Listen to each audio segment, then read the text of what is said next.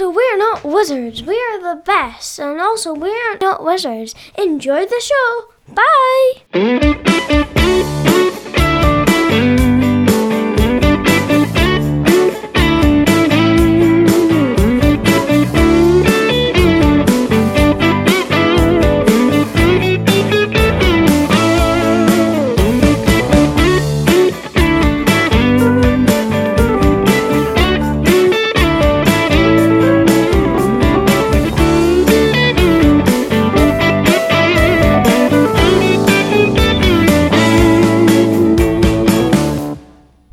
Pocket Paragon's card game review, Solis Studios. We don't exist in a bubble. Our differing experiences shake our opinions and life views, and that's a wonderful thing. Trends affect our decisions, new ways of thinking change our perspective. Comparisons will always be made by what we're used to do in the past compared to what we've done now. Board games naturally feed off each other, as designers can't help but be subconsciously influenced by what they see, read, and play. I've personally never seen the sense in the big ultimate list of comparisons of all board games. Games are generally just designed and sold to facilitate making the passing of time easier on us, and also ideally make money for the creator, whether that be through forcing us to guffaw with laughter or spend seven minutes staring at the same space, deciding whether to place a meeple or not. Games have an objective, an aim that they intend to fill, so it's important that when I'm writing about them to take that into account.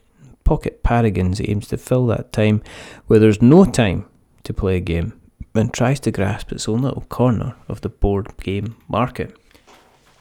Pocket Paragons is that small space on the train table on a journey, that gap between drink glasses in a pub, that small movable coffee table that's either gently lifted or dragged around the living room floor.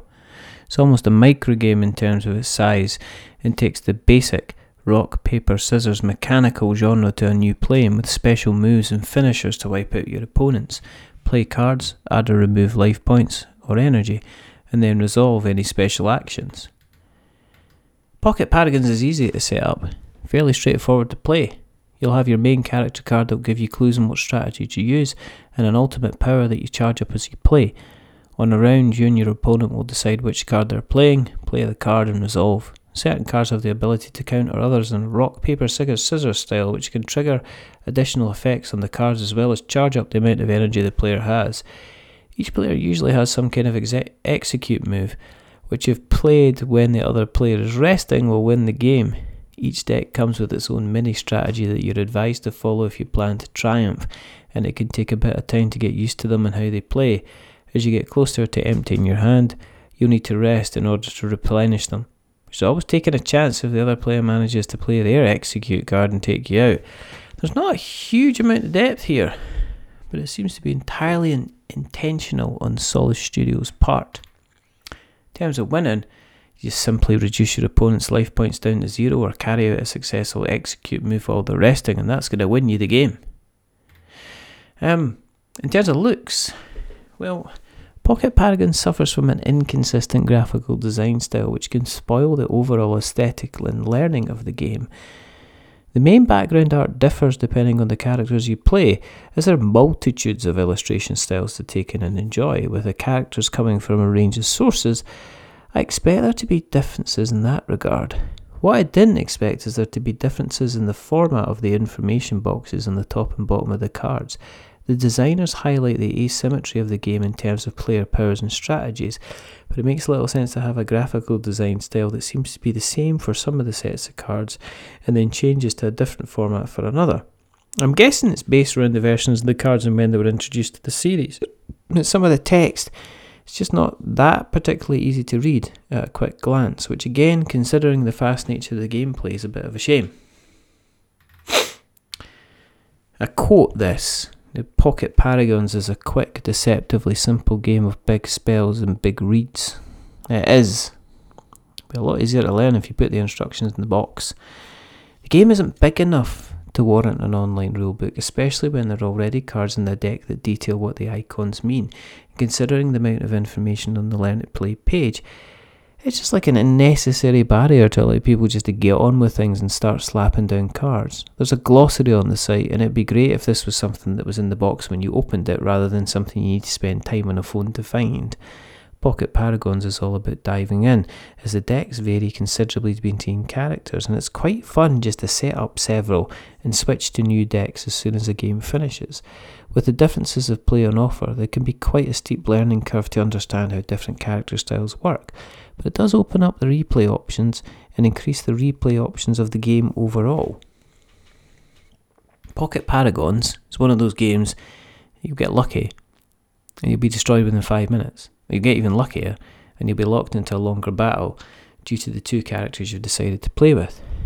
The games I played lasted anywhere from like 5 to 15 minutes, it never feels like it overstays its welcome.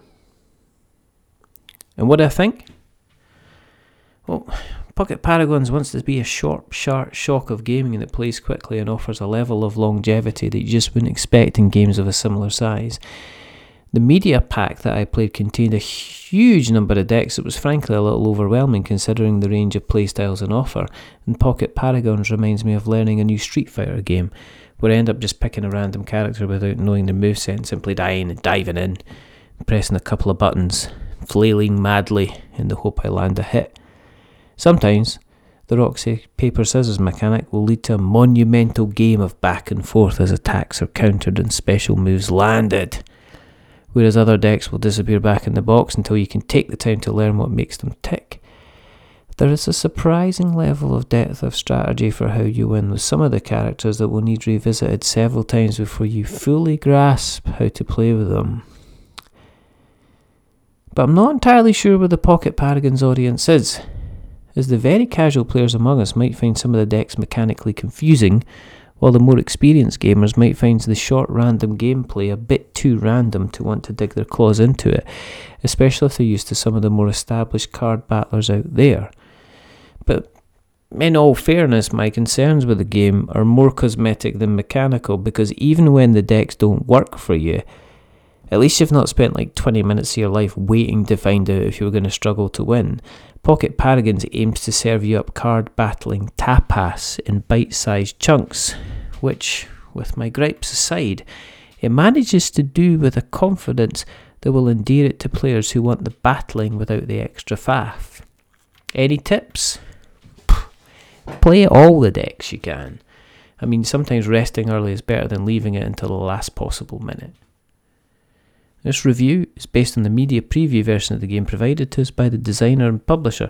We're not paid for this review. We give a general overview of the gameplay, and so not all of the mechanical aspects of the game may be mentioned. As always. If you like what you've listened to, then you can read the original review on We're Not Wizards Tabletop.com. You can also, I don't know, you're on the website You can also see we're not wizards.com as well, as well as other places. If you'd like to support us, you can also go to patreon.com forward slash we're not wizards and chuck us a buck to help keep the lights on. Thank you for listening. Until the next time, stay safe, roll sixes, make something awful, and goodbye.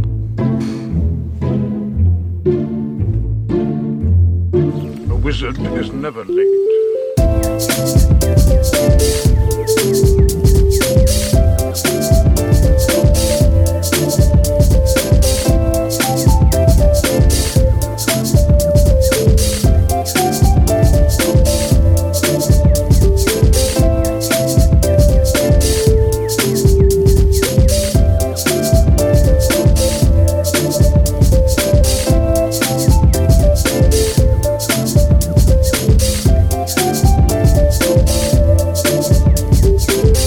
Nor is he early.